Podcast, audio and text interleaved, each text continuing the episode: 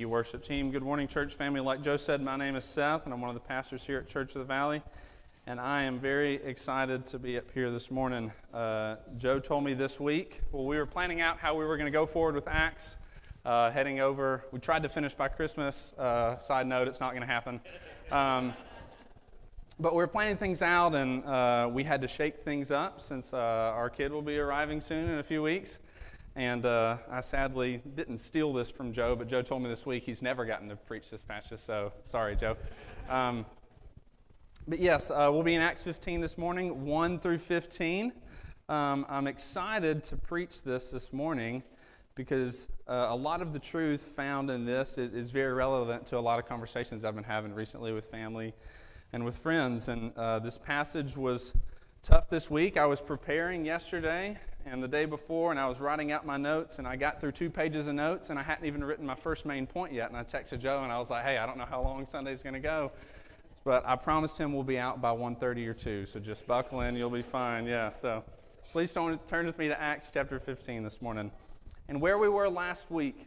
Uh, I think last week and this week are tied in a lot of ways, right? Joe stood up here last week and brought the fire, right? We learned about Paul's commitment in Acts chapter 14, commitment in the face of death.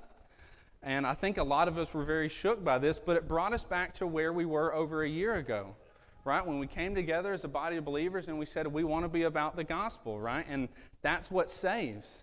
And fair warning, we're going to be talking about the gospel this morning, but I encourage you, don't zone out, right? Just give me a few minutes because what is going to be stated by the church here in Acts, the Jerusalem church, is impactful for the rest of history, right? What is said here in Acts chapter 15 changes everything about the message that we, were that we communicate. We were encouraged last week to be intentional during our weeks with our family and our friends, our coworkers, in proclaiming Christ, right? And then that question always comes what should we say? Well, today I'm going to tell you exactly what to say, right? It's no mystery, right? We're, we're not sending all of us out during the week not knowing what we should be saying. Today it's made clear. Thank you to the church back in Jerusalem. So, before we get started, um, I was preparing this week and, and I was trying to come up. Joe always encourages me to come up with a main idea that overarches the message, and I'm so terrible at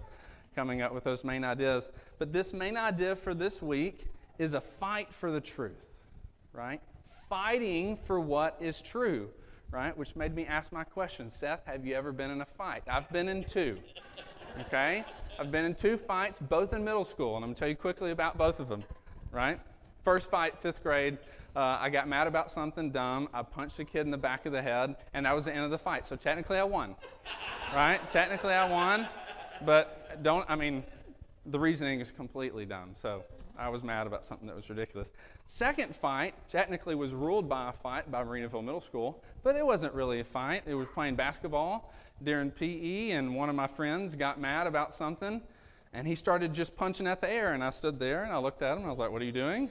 And then it ended, and then I got put in what is ISS or detention or something for being in a fight. And I was like, I didn't even throw a punch. Like, what is this, right? So.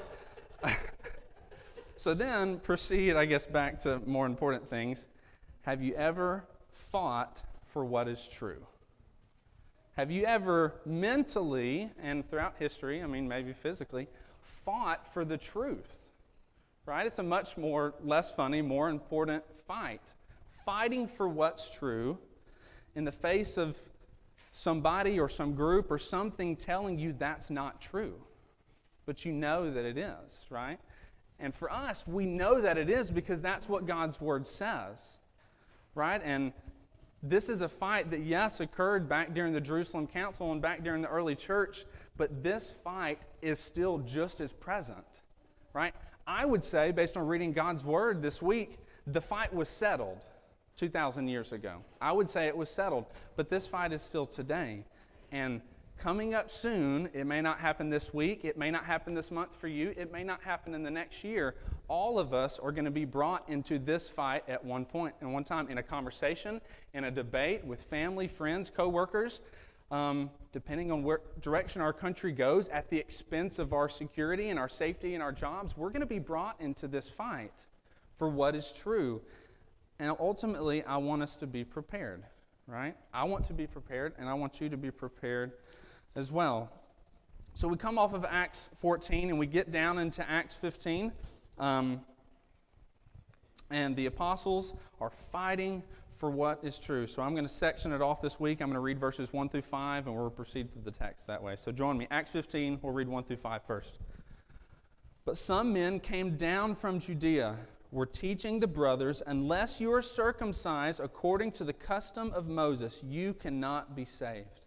And after Paul and Barnabas had no small dissension and debate with them, Paul and Barnabas and some of the others were appointed to go up to Jerusalem to the apostles and the elders about this question. So, being on their way by the church, they passed through both Phoenicia and Samaria, describing in detail the conversation of the Gentiles, and brought great joy to all the brothers. When they had come to Jerusalem, they were welcomed by the church and the apostles and the elders, and they declared all that God had done with them. But some of the believers who belonged to the party of the Pharisees rose up and said, It is necessary the circumcision in order to sorry, it is necessary to circumcise them and to order them to keep the law of Moses. Let me pray really quick and we'll dive right in. Lord, we love you. We pray that your Spirit would guide us in the understanding of what is true this morning. Lord God, may your word be proclaimed. Um, may you save this morning by your truth, and, and may your church be equipped to take this gospel forth. It's in Jesus' name we pray. Amen. So, verse 1 these some men that come down, right? It's thought that maybe these men were following Paul and Barnabas during their first missionary journey, journey kind of combating against what Paul and Barnabas were teaching. But these some men were called Judaizers right? These were Jewish Christians that insisted the Mosaic law, right, given to Moses and then given to the people, must still be upheld. Yes, Christ has come to save us from our sins, but we also have to uphold the law, right? MacArthur describes them as self appointed guardians of legalism.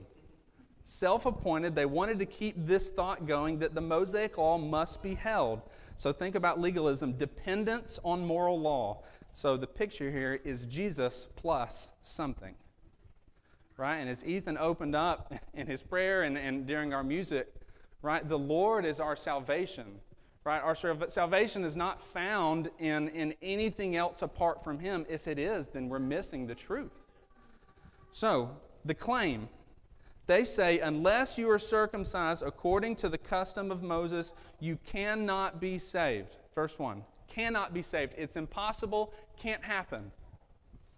So, my first main point this, question, this morning is history's greatest question. This is the greatest question that's ever been asked in history, right? What must a person do to be saved? Right? At the end of our lives, we do, do a lot of important things in our lives, but when it comes down, when we die and pass into eternity, that's all that matters, where we land on this question. What must a person do to be saved? And that's all that matters to our Father, right? When it comes to where we're spending eternity, that's all that matters. So they're saying we cannot depart from the Mosaic law. Can't happen. And if you do that, you cannot be saved. So, what was the Mosaic law?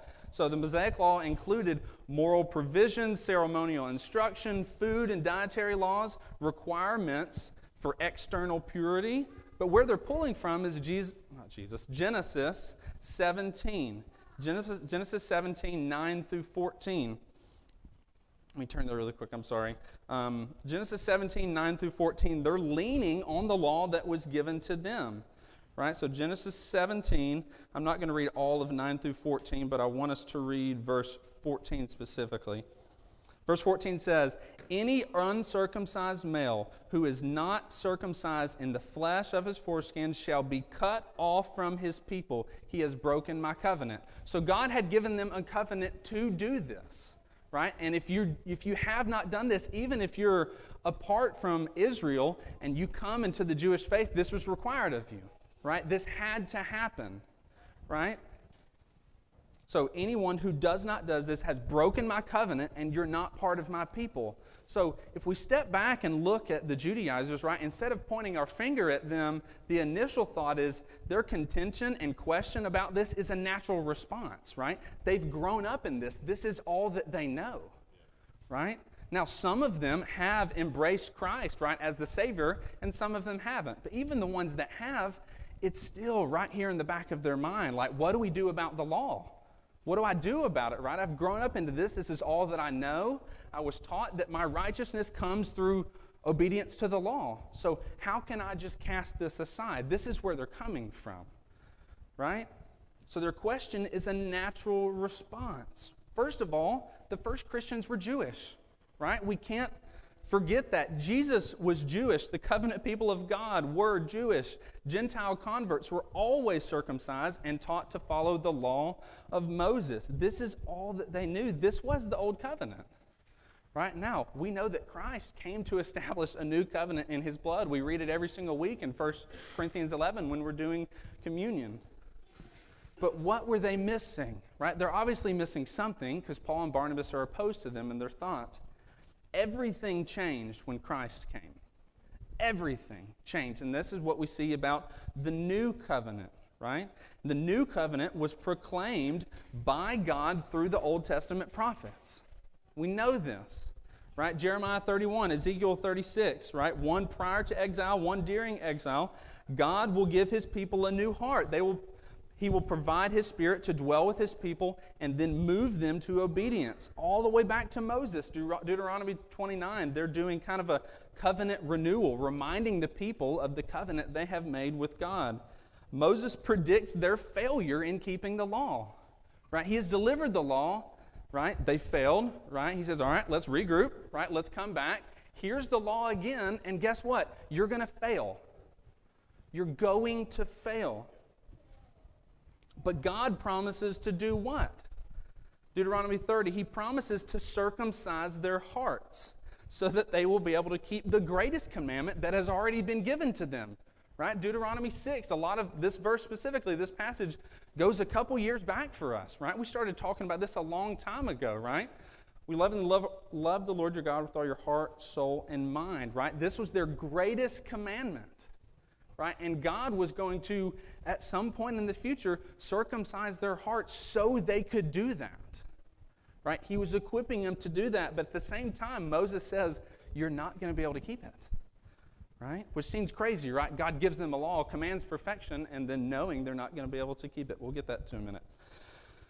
But, mm, Jesus said, what Jesus said to the apostles and what Paul and Barnabas is now saying to the Judaizers, right? I am the one that you've waited for, right? The new covenant is established in my blood. My blood has been poured out for you, right? Let's go back to Matthew chapter 5 really quick. Jesus says, Do not think that I have come to abolish the law of the prophets, right? We're not throwing it away. I've not come to, not come to abolish them, but to fulfill them, right? He came to fulfill the law. He was the perfect fulfillment of what God had required. So, which brings us to if Moses knew and God knew they could never keep the law that was given to them, what's the purpose of the law? Right? Because that's what they're coming from. That's their history. We can't necessarily blame them in their initial response. That's all that they know. So, what was the purpose of the law? I'm glad you asked. The law's purpose was to reveal sin and our own inadequacy to meet it. That is why God gave the law, so they would see their sinfulness and cry out to the only one that can redeem them. Right? That is why it was given. It wasn't given to them so they can keep it perfectly and gain their own righteousness. That's not going to happen. It hasn't happened one time in history, and it's not going to happen going forward. Romans 3:20. Sorry, I need some water. I'm good. Romans 3:20 For by the works of the law no human being will be justified in his sight since through the law comes knowledge of sin. This is Paul writing to the Romans. Romans again 7 7. What then shall we say? That the law is sin? By no means. Yet if it had not been for the law, I would not have known sin. Paul is telling the Romans over and over the law was given to reveal sin to reveal how sinful we are compared to, right? The law was a revealed divine standard. He set the standard, and we know now Christ is the only one that could meet that standard. The law was given to reveal sin. And comparing ourselves against such a standard reveals our failure to meet the standard. right? We often look at God's word and then, you know, as soon as we read it and understand it, you know, revealed by the Spirit to us, we then, you know, look out at the world and see what they're doing wrong and then compare it to the Word. No. The Word is first a mirror, right? We see ourselves in light of what is true, right? Once we do that first, right? Once we take the plank out of our own eye, then we look out, right? And then it's a mirror. Then we see through the Word into the world, and everything makes much more sense. That's what the Judaizers were missing here. The law was not given so they could make themselves perfect. The law was given so they would realize they're not perfect. That is why it was given. So, if not by the law, what must a person do to be saved? I'm sorry, I have another page and a half before we're going to answer that question, right? What must a person do to be saved? Point number two Peter's great defense. Let's read verses 6 through 11 in Acts 15. Turn there with me as I navigate through my Kindle really quick. Acts 15, and we're going to read Peter's response. They're at the Jerusalem Council, okay? It's been brought before, and the Judaizers double down. They say this must happen in order for you to be saved. Verse 6 The apostles and the elders were gathered together to consider this matter. And after there had been much debate, Peter stood up and said to them, Brothers, you know that in the early days God made a choice among you that by my mouth the Gentiles should hear the word of the gospel and believe. And God, who knows the heart, bore witness to them by giving them the Holy Spirit just as he did to us. And he made no distinction between us and them, having cleansed their hearts by faith. Now, therefore, why are you putting God to the test? By placing a yoke on the neck of the disciples that neither our fathers nor we have been able to bear. But we believe that we will be saved through the grace of the Lord Jesus Christ, just as they will. Wow, what a powerful proclamation and defense from Peter. So, what we saw, I'm going to rewind really quick. In verse 2, we saw that Paul and Barnabas had no small dissension and debate with them. They were riled up right? They had to defend what was true. Verse 3 the brothers and sisters in Phoenicia and Samaria, they support all that Paul and Barnabas proclaim about what God had done with the Gentiles, right? They are overjoyed, they rejoice at this. So, why fight over this? Right? Are we not just splitting hairs here? Is this just semantics, right? Am I saying something, you're saying something? It's different words, but we both agree? No. We should all go to battle every time when the gospel is at stake. When the truth of the gospel, the only message in the world that has the power to save sinners from their sin, is at stake, Jude 3 says it in this way contend for the faith. Right? Put yourself on the line, put your reputation on the line. And we saw Paul, Acts 14, put your life on the line for the sake of what's true. So, back to verse 11. This is kind of the summary verse and what Peter says. What must a person do to be saved? But we believe that we will be saved through the grace of the Lord Jesus Christ, just as they will. And back in verse 9, having, cleansing, having cleansed their hearts by faith. Right? We're going to break this down verse by verse. Peter's speech, verse 7, right? He says, right? So rewind really quick, sorry. Peter is referring back to Acts chapter 10, right? Acts chapter 10 God reveals areas of Peter's life that he doesn't understand about God and his gospel and, and his mission and the church and what the church would be built of. Acts chapter 10 is about 10 years ago at this point. Right? I didn't realize we've gained so much time since then. It's been 10 years since the gospel has gone to the Gentiles. Right? And this is still a point of contention, right? In the church, they're still butting heads over this. It's been roughly 10 years since God opened Peter's eyes and heart towards the Gentiles, right? Peter proclaimed the gospel to Cornelius and his family, right? And what happened? They believed, right? And he says, side note, this wasn't my idea, right? Peter Peter had a heart for the Jews, right? And he was, in his nature, a Jew, right? And in his culture and his upbringing, he was a Jew. And God says, I'm going to use you, just like he did with Jonah, right? I'm going to use you to take the gospel to a people that you don't think deserve it, right? You're saying that they can't be a part of my family. I'm going to show you how they can. So, Peter says, It's not my idea, but it's true. God used me, Acts chapter 10, 34 and 35. So Peter opened his mouth and said, Truly I understand that God shows no partiality, but in every nation, anyone who fears him and does what is right is acceptable to him. Anyone, any nation. Right? This was very shocking to the people of Israel because they were God's people. Right? And all of this is now coming on the scene. Right? Verse 8 God confirms their faith by what? Giving his spirit. Right? This was something done during the first century church to confirm to the apostles, confirm to the disciples, taking the gospel forth for the first time that people's repentance and belief was genuine. Right? This is narrative, this is not normative. Right? This is narrative, a part of their time, right? We shouldn't think, oh, someone's not a believer because they didn't have this big Holy Spirit experience, right? That's not what the scripture teaches, right? Verse 9, the hearts of Cornelius and his family were cleansed by what? Not by their obedience to the law. They were cleansed by faith, and God confirms his own work for the church. Right? God is saying, My blessing is on this because I've given my spirit. It is God confirming it. And what is Peter saying? You're putting God to the test. Right? You're testing God about what is true. Right? He describes it as the yoke, right? The burden of the law that they're trying to put on the Gentiles. They were saying, We're so prideful in who we are. As God's people, the Israelites, you have to become a Jew first. You have to become one of us first by this external ritual before you can be saved. It's the essence of pride, right? They were so prideful in who they were, they couldn't even consider the thought that God can save anyone He wants to if they would just repent and believe. And then he settles the score for all eternity. Verse 11 Peter forever answers this question, not by the law, but all are saved through the grace of the Lord Jesus Christ. Amen, church? And I realized through preparing through this message, the book of Galatians, right? We're going to turn to Galatians really quick. Why?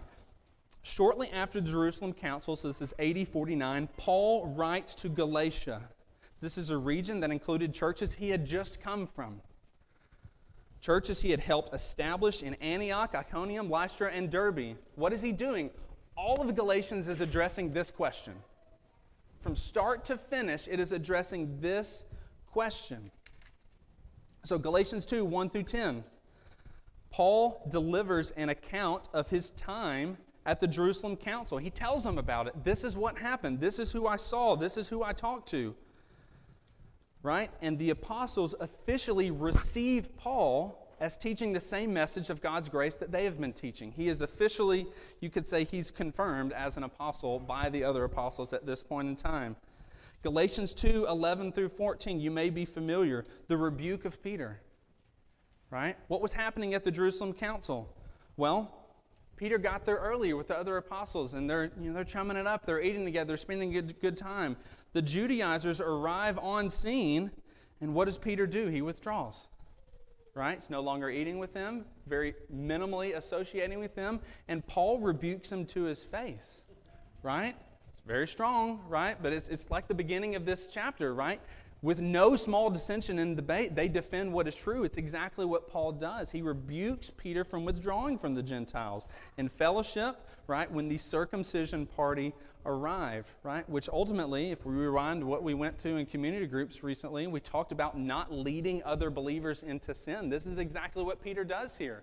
He brings Barnabas down with him right? Barnabas is led astray, possibly doesn't say so, but possibly into the same sin that I would say Peter is doing here right? Withdrawing from the Gentiles because they were not part of the circumcision party.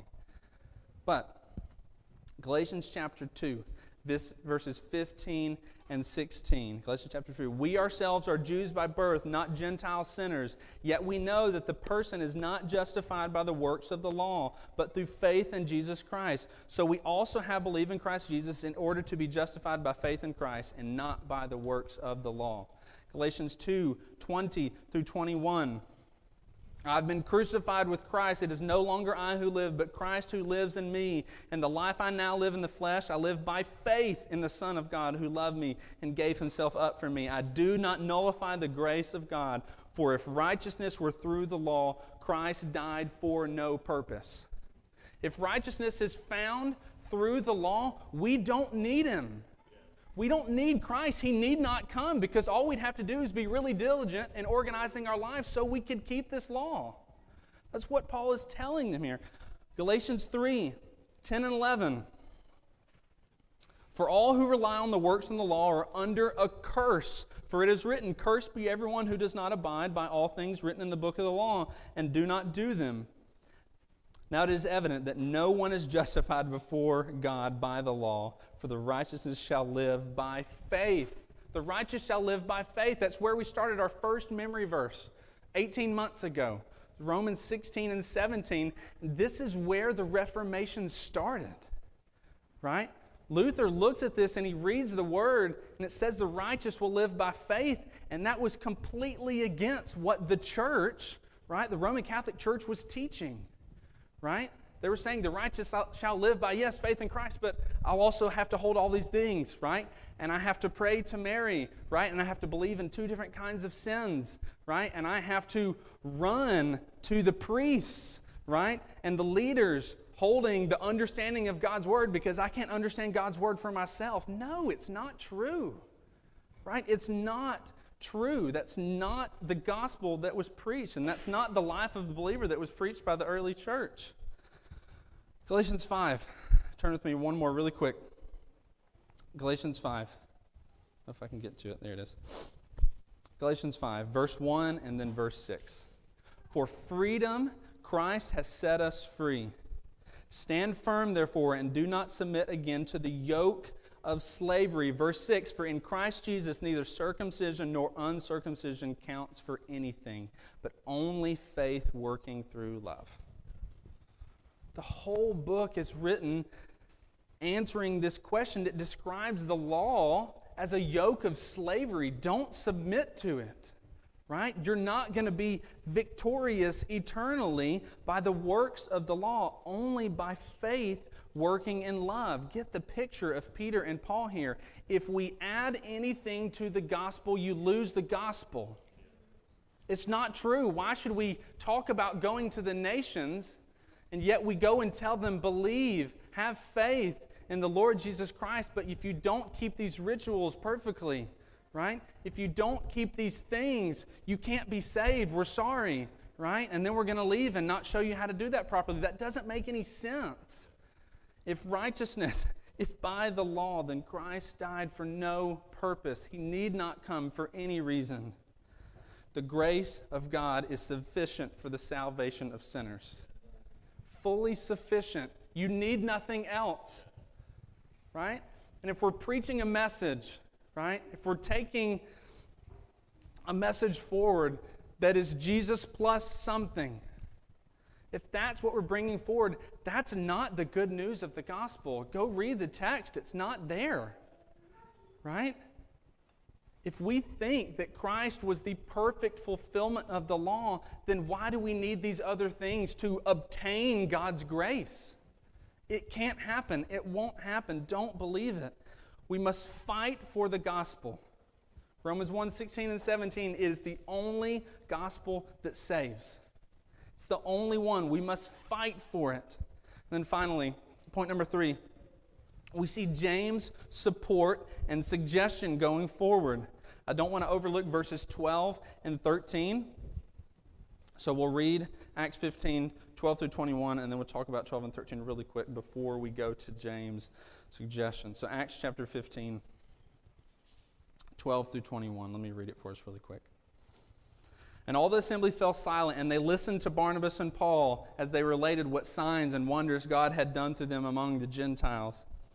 After they had finished speaking, James replied, Brothers, listen to me. Simeon had related how God first visited the Gentiles to take from them a people for his name, And with this, the words of the prophets agree, just as it is written After this I will return, and I will rebuild the tent of David that has fallen. I will rebuild its ruins, and I will restore it, that the remnant of mankind may seek the Lord, and all the Gentiles who are called by my name, says the Lord, who makes these things known from old. Verse 19 Therefore, my judgment is that we should not trouble those of the Gentiles who turn to God, but we should write to them to abstain from the things polluted by idols, and from sexual immorality, and for what has been strangled, and from blood. For from the ancient generation Moses had been in every city that those who proclaim him, for he is read every Sabbath in the synagogues.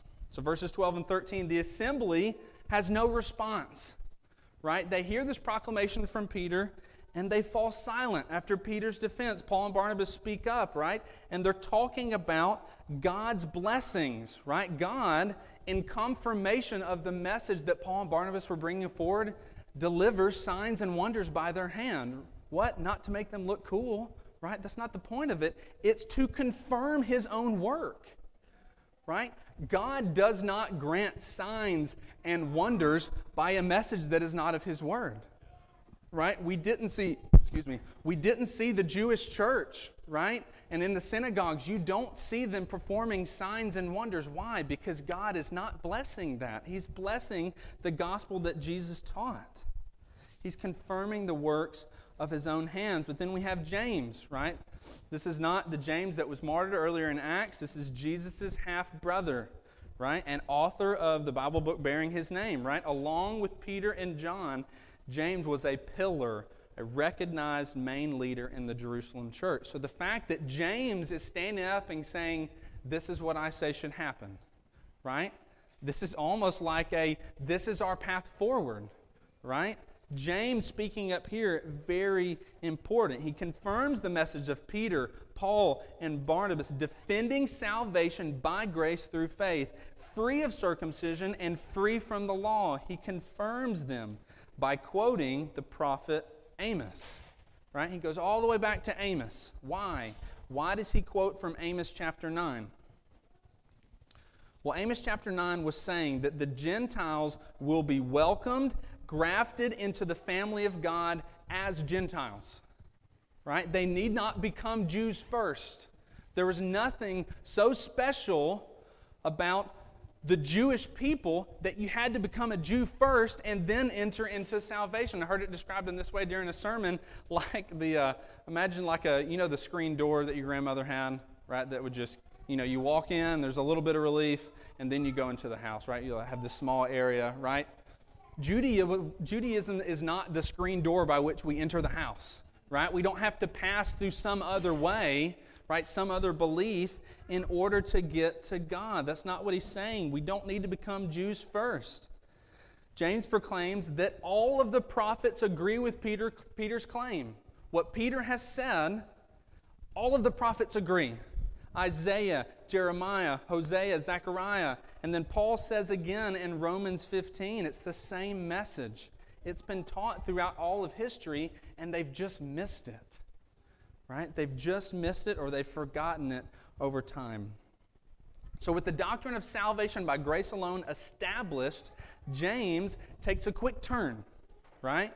Because we know this is true, right? Because we know this is true, this is what I suggest that we do.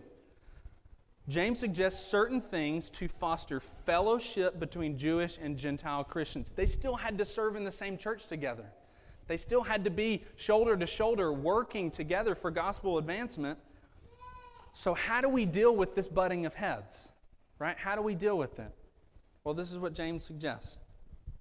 One, he agrees do not trouble the Gentiles with the issues of the law. Don't trouble them with it, they don't need it. But we know, Jewish Christians, how you can be hung up on things because of your past right? Because you, were, you grew up into the law, we understand your position, right? We understand where you're coming from. So he, he suggests, and what we'll be going into next week is this very thing. He suggests we write a letter to the Gentile churches. Write a letter to them, instructing them to abstain from four idolatrous practices for the sake of fellowship and for the pursuit of holiness Right? He doesn't just say, hey, we don't want you to be doing these things just so you won't offend them. No, it's for the sake of their holiness. It's for the sake of departing from pagan rituals, right? And growing in Christ. But yes, it was also for the sake of fellowship. And ultimately, these four things boil down to food offered to idols, sexual immorality, and dietary restrictions. These were major parts of the Jewish law, the law of Moses. So, what James is telling them, he's telling these Christians, display grace towards one another. Right? We have different conviction, convictions in our understanding and our background of God's Word of what we will do and won't do based on our convictions. And he's saying, display grace towards one another in their convictions rather than boasting in your freedom. You see, what could have happened here if they don't address this right now? The Gentiles could possibly boast in all the freedom they have to do whatever they want, right? And what could that do? Potentially lead Jewish Christians astray, right? The law was perfect. Okay? And they grew up in this law. Could they could they hold it? No, they couldn't hold it. But the law in itself was perfect. It's not flawed in any way. But he's telling them don't let's write to them so they will not boast in their freedom. 1 corinthians 8 talks a lot about this not violating the consciences of the weak right? There are people out there that are weak in their understanding and if we lead them to something that yes technically we are free to do right? In christ we are free to do these things it may lead this other person astray to the point where they may think they're sinning, right? Then they may become discouraged and leave the faith altogether.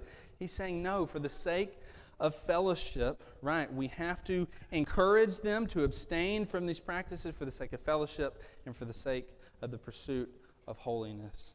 And then finally, 1 Corinthians 8 leads into 1 Corinthians 9, where Paul talks about why. Why do we do these things, right? Why should we pursue fellowship with one another? Right? Why should we not boast in our freedoms, but maybe sometime put our freedoms aside for the sake of discipleship, right? For the sake of encouraging a brother or a sister that we know is going to have a hard time with this one thing, even though we're free to do it. We know that they're going to have a hard time with this, so I'm going to put that aside so that I can lead them better. This is exactly what James is talking about here. And then 1 Corinthians 9, Paul says, Do not abuse the freedom you have in Christ. And Paul says he becomes all things to all people. For what purpose? Why does Paul do this? So that he has advantage in his mission, right? Paul does all of this, 1 Corinthians 9, 19 through 23. I'll read it really quick. I'm sorry, I think it's a good way to cap off this message. 1 Corinthians 9, 19 through 23. For though I am free from all, I have made myself a servant to all that I might win more of them. To the Jews I became a Jew in order to win Jews. To those under the law I became one as under the law, though not being myself under the law, that I might win those under the law. Verse 21 To those outside the law I became as one outside the law, not being outside the law of God, but under the law of Christ, that I might win those outside the law. To the weak I became weak that I might win the weak. I have become all things to all people, that by all means I might save some. I do it all for the sake of the gospel, that I may share with them in its blessings. Paul's saying, for the sake of fellowship, for the sake of gospel advancement, pursue holiness, yes, but be aware of the other people that are around us and their convictions, right? And this weighs very true when we talk about different cultures, right? Shocker, a lot of cultures are not like the U.S., right? It's not like the American culture. It's different, right? They have different things that we learned even over in Nepal that they do, right? Because it's a cultural thing, right? And we go, huh, that doesn't make any sense. But guess what? We're no better than them. But for the sake of the gospel going forth, it's okay to put aside our freedoms sometime.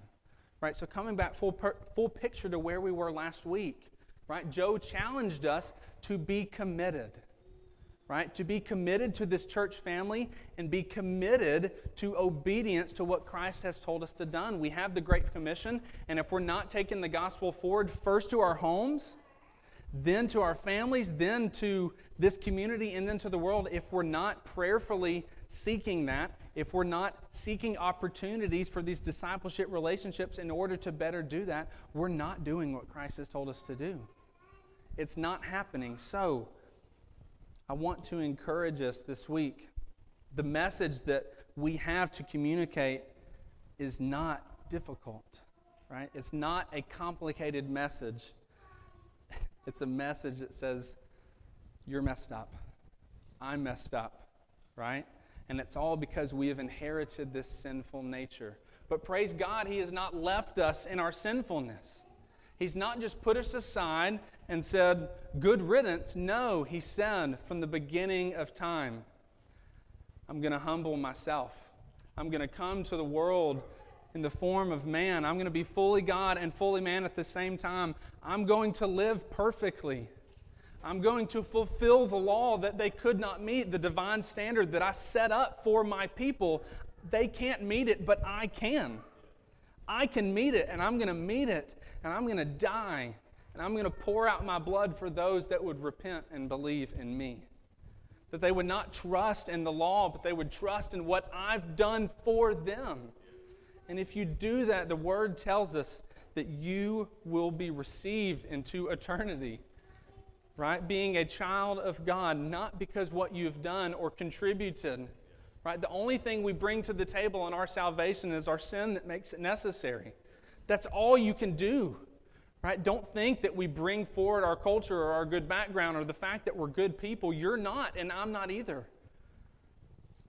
But the message of the gospel is that Christ, in his grace, has extended the hand of salvation by the truth of the gospel. And all he requires is the faith that, guess what? He gives that to. So be encouraged this week. The message you take forward, the Great Commission, is costly, but it's not impossible. It's not impossible. Guess what? The message is already here, right? You've already been given what message we need to take forward. May we be a church that reaches this community and then takes the true message of the gospel by grace through faith to a world that needs it. Let's pray, church. God, we love you. We thank you for today. We thank you that you are bringing us to conviction week after week by your word. We thank you that your word is what we need. Your word, your gospel, is the power of God for salvation to those who believe first to the Jew and then to the Greek. Thank you, God, for not leaving us in our sin. Thank you, God, out of your grace and mercy that you extended the hand of salvation. You sent your Son so that we may have life. May you be glorified in the work that you have done and the work that you continue to do in building your church. May we not shy away from this responsibility, but may we proclaim the hope that we share. It's in Jesus' name that we pray. Amen.